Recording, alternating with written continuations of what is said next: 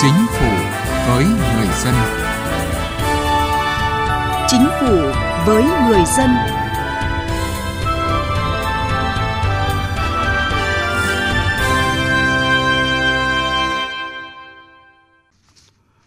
Thưa quý vị và các bạn, dịch bệnh cô vít mười chín vẫn đang diễn biến phức tạp. Trước thực trạng này, Thủ tướng Chính phủ Nguyễn Xuân Phúc yêu cầu Ban Chỉ đạo Quốc gia phòng chống dịch cô vít mười chín, Bộ Y tế, các bộ ngành liên quan, lãnh đạo các địa phương đề cao trách nhiệm, huy động cả hệ thống chính trị vào cuộc, tuyệt đối không lơ là chủ quan, không để dịch bệnh bùng phát trên diện rộng, bảo vệ tốt nhất tính mạng và sức khỏe của nhân dân. Chương trình Chính phủ với người dân hôm nay, chúng tôi đề cập nội dung này. Trước hết, mời quý vị và các bạn cùng nghe một số thông tin chỉ đạo điều hành của Chính phủ trong tuần qua. Thủ tướng Chính phủ đã có chỉ thị số không sáu đôn đốc thực hiện nhiệm vụ sau kỳ nghỉ Tết Nguyên đán Tân Sửu năm hai không hai mốt. Chỉ thị nêu rõ, để phấn đấu thực hiện thành công toàn diện các mục tiêu, nhiệm vụ phát triển kinh tế xã hội năm hai không hai mốt đã đề ra, theo kết luận của Trung ương, các nghị quyết của Quốc hội, Chính phủ, Thủ tướng Chính phủ yêu cầu các bộ, cơ quan, địa phương quán triệt nghiêm túc, tập trung triển khai ngay từ ngày làm việc đầu tiên sau kỳ nghỉ Tết các nhiệm vụ, công việc. Chính phủ ban hành Nghị định số không chín về quản lý vật liệu xây dựng, trong đó về sử dụng vật liệu xây dựng và cấu kiện xây dựng trong công trình xây dựng. Nghị định nêu rõ sản phẩm, hàng hóa vật liệu xây dựng và cấu kiện xây dựng khi sử dụng trong công trình phải đảm bảo chất lượng, đáp ứng tiêu chuẩn, quy chuẩn kỹ thuật, tuân thủ thiết kế và chỉ dẫn kỹ thuật. Thủ tướng Chính phủ quy định lộ trình sử dụng vật liệu xây không nung, vật liệu xây dựng tiết kiệm tài nguyên, tiết kiệm năng lượng, thân thiện với môi trường, vật liệu xây dựng sản xuất trong nước đối với công trình sử dụng vốn đầu tư công, vốn nhà nước ngoài đầu tư công. Nghị định số mười về quản lý chi phí đầu tư xây dựng vừa được Chính phủ ban hành, quy định về quản lý chi phí đầu tư xây dựng các dự án sử dụng vốn đầu tư công, vốn nhà nước ngoài đầu tư công, dự án đầu tư theo phương thức đối tác công tư, gồm sơ bộ tổng mức đầu tư xây dựng, tổng mức đầu tư xây dựng, dự toán xây dựng, giá gói thầu xây dựng, định mức xây dựng, giá xây dựng công trình, chi phí quản lý dự án và tư vấn đầu tư xây dựng, thanh toán và quyết toán hợp đồng xây dựng, thanh toán và quyết toán vốn đầu tư xây dựng, quyền và trách nhiệm của người quyết định đầu tư, quyền và nghĩa vụ của chủ đầu tư, nhà thầu thi công xây dựng, nhà thầu tư vấn trong quản lý chi phí đầu tư xây dựng.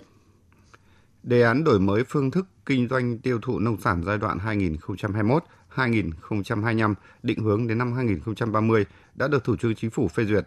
Mục tiêu cụ thể của đề án là tổ chức lại sản xuất nông nghiệp theo quy mô lớn, đúng quy hoạch và yêu cầu của thị trường, trên cơ sở ứng dụng khoa học công nghệ, truy xuất nguồn gốc nông sản. Gắn với đó là tổ chức thương mại trong nước, ngoài nước theo hướng hiện đại,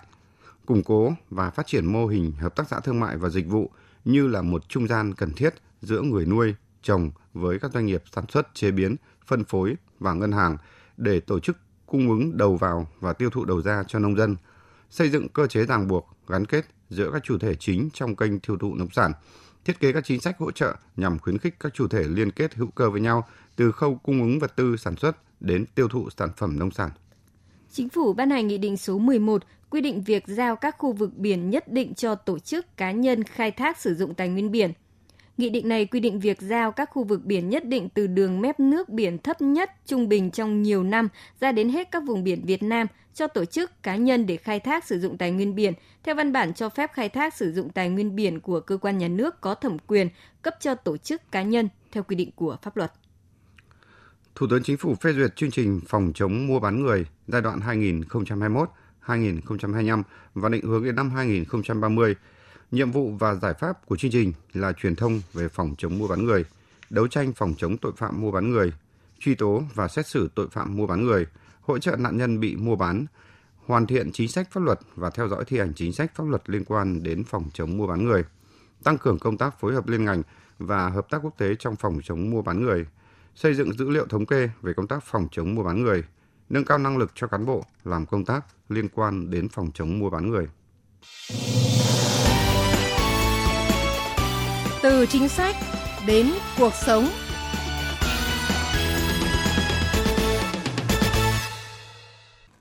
Thưa quý vị, thưa các bạn, nước ta là một trong những quốc gia đạt được nhiều thành công trong việc ứng phó với đại dịch cô vít mười chín. Với nguyên tắc chống dịch như chống giặc, hay chấp nhận thiệt hại về kinh tế để bảo vệ sức khỏe của người dân. Trước những diễn biến phức tạp của dịch cô vít mười chín, Chính phủ tiếp tục đồng lòng cùng với người dân triển khai hiệu quả các giải pháp để vượt qua giai đoạn khó khăn của dịch bệnh. Từ ngày hai mươi bảy tháng một đến ngày hai mươi mốt tháng hai, đã có mười ba tỉnh, thành phố có ca bệnh covid mười chín với bảy trăm chín mươi mốt ca bệnh. Trong đó Hải Dương là sáu trăm mười một ca, Quảng Ninh sáu mươi, Gia Lai hai mươi bảy, Hà Nội ba mươi lăm, Bắc Ninh năm, Bắc Giang hai, Thành phố Hồ Chí Minh ba mươi sáu, Hòa Bình hai, Hà Giang một, Điện Biên ba, Bình Dương sáu, Hải Phòng một, Hưng Yên hai. Đợt dịch này được đánh giá là đợt dịch mạnh nhất kể từ đầu năm hai nghìn không trăm hai mươi khi covid mười chín xuất hiện lần đầu tiên tại nước ta, với số mắc bình quân hàng ngày cao nhất, tổng số bệnh cao nhất. Trước tình hình dịch bệnh phức tạp và khó lường, đe dọa nghiêm trọng đến tính mạng, sức khỏe con người và ảnh hưởng lớn đến kinh tế xã hội của đất nước. Mới đây, theo chỉ đạo của Thủ tướng Chính phủ tại thông báo số hai mươi tám, kết luận của Thủ tướng Chính phủ Nguyễn Xuân Phúc tại cuộc họp Thường trực Chính phủ về phòng chống dịch covid mười chín, các địa phương đẩy mạnh thực hiện chiến lược khoanh vùng nhanh, phong tỏa hẹp, truy vết thần tốc, xét nghiệm rộng và nhanh, đi từng ngõ, gõ từng nhà, ra từng đối tượng, kiên quyết không để dịch lây lan trên diện rộng. Thủ tướng Chính phủ đồng ý thực hiện việc giãn cách xã hội đối với toàn bộ tỉnh Hải Dương trong vòng mười lăm ngày kể từ không giờ ngày mười sáu tháng hai năm hai nghìn không trăm hai mươi mốt. Ủy ban nhân dân thành phố Hà Nội, thành phố Hồ Chí Minh quyết định áp dụng biện pháp giãn cách xã hội đối với một số khu vực, khu phố, địa điểm cụ thể có nguy cơ cao lây nhiễm dịch bệnh. Thủ tướng nhấn mạnh tinh thần kiên quyết khoanh vùng dập dịch và giãn cách xã hội ở khu vực có dịch trong cộng đồng, cũng như phải thực hiện được mục tiêu kép là vừa chống dịch, vừa phát triển kinh tế xã hội. Trong lúc này, ưu tiên kiểm soát dịch bệnh, không để dịch bệnh lây lan trên diện rộng. Đặc biệt thực hiện nghiêm yêu cầu năm K, nhất là đeo khẩu trang nơi công cộng, không tụ tập đông người. Trong đó, các nhà máy xí nghiệp phải có phương án phòng chống dịch trước khi bắt tay vào sản xuất. Và các cơ quan chức năng, nhất là các địa phương và ngành y tế, tăng cường thanh tra, kiểm tra, xử lý nghiêm vi phạm. Trước hết ngành y tế tập trung cho Hải Dương, cho thành phố Hà Nội, cho thành phố Hồ Chí Minh để cùng các địa phương này có những biện pháp mạnh mẽ, toàn diện. Giai đoạn này, dịch covid mười chín được các chuyên gia đánh giá là phức tạp và khốc liệt hơn. Đánh giá cao những nỗ lực của chính phủ trong công tác phòng chống dịch bệnh, luật sư Nguyễn Văn Hậu, Phó Chủ tịch Hội Luật gia Thành phố Hồ Chí Minh kiến nghị Chính phủ tiếp tục chỉ đạo các bộ ngành, các địa phương thực hiện linh hoạt các biện pháp phòng chống dịch covid mười chín, đồng thời với phát triển kinh tế xã hội. Thì tinh thần chống dịch của chính phủ rất quyết liệt và rất là có bản lĩnh, được người dân rất là ủng hộ. Trước những cái mối uh, hiểm nguy khủng khiếp của đại dịch mười chín, thì tất cả là dồn cho chống dịch. Trách nhiệm này không chỉ của riêng ai, nhưng mà trước hết là trách nhiệm của người đứng đầu các bộ ngành, nhất là trong tình hình dịch bệnh hiện nay. Cái quyết sách yêu cầu phải được thực hiện nhanh chóng, chính xác và hiệu quả. Đại diện cho cộng đồng doanh nghiệp, ông Vũ Tiến Lộc, Chủ tịch Phòng Thương mại và Công nghiệp Việt Nam cho rằng, chỉ có sự quan tâm chỉ đạo quyết liệt từ chính phủ, sự vào cuộc trách nhiệm từ các bộ ngành địa phương, cùng ý chí vượt khó của cộng đồng doanh nghiệp, thì dịch covid mười chín mới sớm được đẩy lùi và hoạt động sản xuất kinh doanh mới nhanh chóng được hồi phục. Cần có một cái sự phối hợp đồng bộ của các bộ ban ngành trung ương và các địa phương. Và tôi cũng đề nghị là trong cái điều kiện mà dịch bệnh đang được kiểm soát, cũng cần phải có cái chính sách để tạo điều kiện thuận lợi và khuyến khích các cái doanh nghiệp tiếp tục duy trì sản xuất kinh doanh để tự cứu mình, để đảm bảo công an việc làm cho người lao động, đảm bảo cái nguồn thu cho ngân sách nhà nước. Tiếp tục tin tưởng vào sự phản ứng nhanh nhạy, quyết đoán và hiệu quả của chính phủ trong phòng chống dịch covid mười chín, anh Nguyễn Bình ở quận Thanh Xuân, thành phố Hà Nội khẳng định. Việt Nam có chính phủ luôn luôn quan tâm đến dân và doanh nghiệp, mà khi chúng ta đã cùng đồng lòng với nhau thì sẽ đẩy lùi được dịch và phát triển kinh tế. Việc chống dịch phải có sự đồng thuận của tất cả các cấp từ trung ương đến địa phương và đặc biệt là có sự đồng thuận chung sức của người dân. Vì vậy, mỗi người dân hãy tin tưởng vào những quyết định của Đảng và Chính phủ. Tin tưởng, chúng ta sẽ chiến thắng dịch bệnh.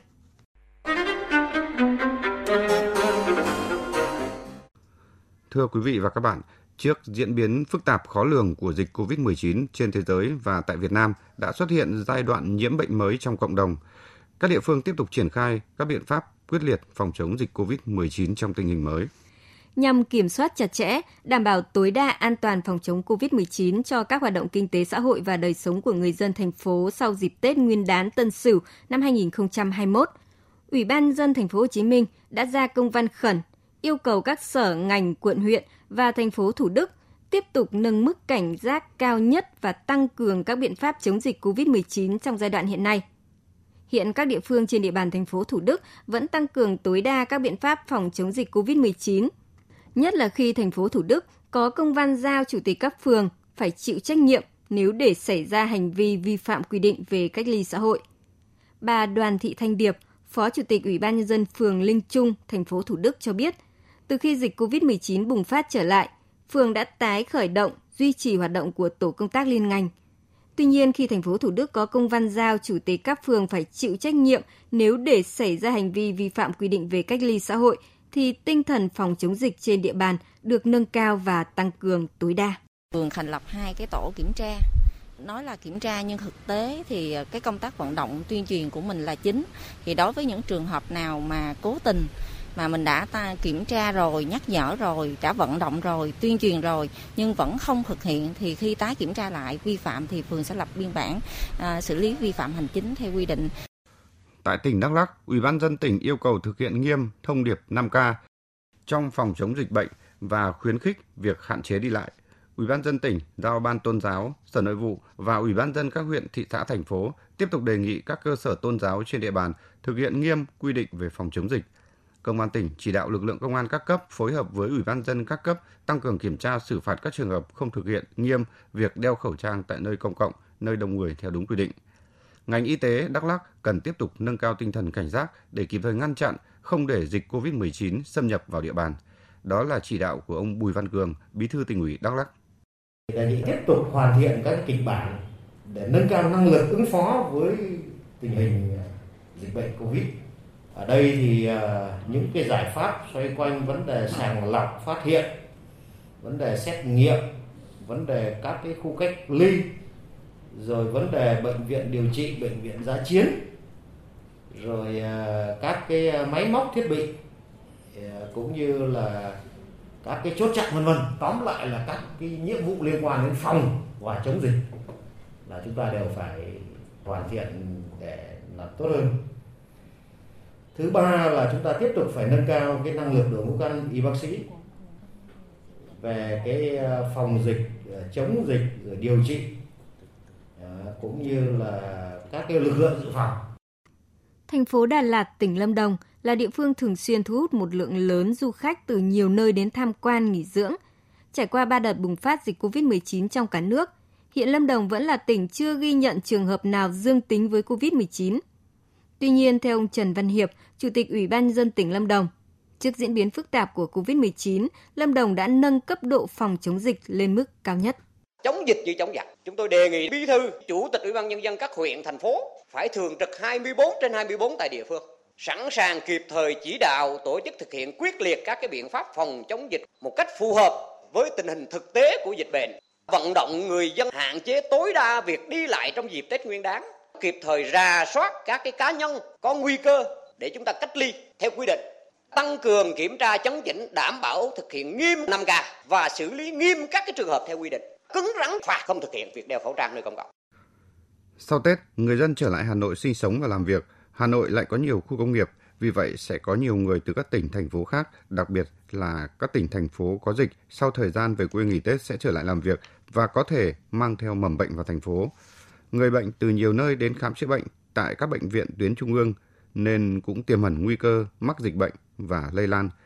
Chính vì vậy, Ban chỉ đạo về công tác phòng chống dịch bệnh covid mười chín thành phố Hà Nội yêu cầu Ủy ban nhân dân các quận, huyện, thị xã tăng cường công tác kiểm tra việc đảm bảo an toàn phòng chống dịch tại các cơ quan, công sở, nhà máy, cơ sở sản xuất, cửa hàng kinh doanh trên địa bàn. Rà soát những người về Hà Nội từ các tỉnh thành có dịch để hướng dẫn thực hiện khai báo y tế và cách ly, lấy mẫu xét nghiệm theo quy định. Chỉ đạo các xã, phường, thị trấn giao nhiệm vụ cụ thể cho các tổ Covid cộng đồng phải khai thác kỹ lịch trình của những người đi về từ Hải Dương nhằm tránh những trường hợp khai báo không trung thực. Tiếng nói doanh nghiệp. Thưa quý vị và các bạn, trên thực tế, doanh nghiệp và nhà sản xuất đang đóng vai trò quan trọng trong việc đảm bảo vệ sinh an toàn thực phẩm. Trong điều kiện dịch bệnh covid mười chín diễn biến phức tạp, các doanh nghiệp, cơ sở sản xuất chế biến kinh doanh lương thực thực phẩm cần nghiêm túc thực thi vai trò, trách nhiệm đảm bảo vệ sinh an toàn thực phẩm theo quy định của pháp luật. Đó là khẳng định của ông Mạc Quốc Anh, Phó Chủ tịch kiêm Tổng Thư ký Hiệp hội Doanh nghiệp nhỏ và vừa thành phố Hà Nội trong cuộc trao đổi với phóng viên Đài Tiếng Nói Việt Nam. Thưa ông, ông đánh giá như thế nào về vai trò của các doanh nghiệp, đặc biệt là các doanh nghiệp sản xuất trong việc đảm bảo an toàn vệ sinh thực phẩm ạ? Hiện nay thì đối với cái vai trò của các cái doanh nghiệp mà làm vấn đề về an toàn thực phẩm, đặc biệt là các cái doanh nghiệp sản xuất là vô cùng là quan trọng. Thị trường nội địa của chúng ta thì gần một trăm triệu dân, trong đó thì người tiêu dùng thì rất ưu tiên sử dụng các cái sản phẩm mà của người Việt Nam chúng ta sản xuất. Để mà giữ được cái thị phần của nội địa ấy, thì cái nhà sản xuất đặc biệt phải lưu tâm đến cái việc mà an toàn thực phẩm. Bởi vì trong các cái lĩnh vực thì an toàn thực phẩm thì luôn được các cái cơ quan quản lý nhà nước đánh giá rất là cao và có rất nhiều các cái bước thủ tục, quy trình hết sức là chặt chẽ để làm sao tất cả các cái sản phẩm về an toàn thực phẩm ra đến người tiêu dùng là đảm bảo an toàn. Bởi vì với cái an toàn tính mạng của người dân là các cơ quan quản lý nhà nước đặt lên hàng đầu. Có ý kiến cho rằng vẫn còn một bộ phận doanh nghiệp thiếu hiểu biết về an toàn vệ sinh thực phẩm và một bộ phận doanh nghiệp còn cố tình không thực hiện các quy định về an toàn thực phẩm. À, có đúng vậy không thưa ông? Doanh nghiệp nào mà quan tâm đến việc an toàn thực phẩm ấy, thì được người tiêu dùng người ta đánh giá rất là cao, người ta lựa chọn sử dụng cái sản phẩm đấy. À, bởi vì cái hàng giả, hàng nhái, hàng kém chất lượng thì vẫn uh, diễn ra và đang cạnh tranh rất là quyết liệt đối với những cái sản phẩm mà có cái độ an toàn thực phẩm rất là cao. Nên chúng tôi đánh giá là với các doanh nghiệp nào mà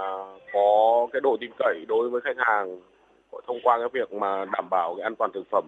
ở cái chất lượng cao, giá cả hợp lý mà có phân khúc nó rõ ràng thì chắc chắn được người tiêu dùng người ta ưu tiên. Hiện kinh tế nước ta đang ngày càng hội nhập sâu rộng với khu vực và thế giới. À, trong bối cảnh như vậy thì theo ông, vấn đề an toàn thực phẩm cần được các doanh nghiệp chú trọng như thế nào ạ? Đầu tiên là cái sản phẩm, cái nguyên liệu đầu vào. À, đối với các doanh nghiệp ấy, là các doanh nghiệp phải lựa chọn các cái nhà cung cấp à, đầu vào nó phải đạt chuẩn theo các cái quy định, à, theo cái quy chuẩn à, của các cơ quan quản lý nhà nước hoặc nó phải tương xứng với đầu ra của các cái sản phẩm do các doanh nghiệp người ta muốn phân phối đến cái người tiêu dùng.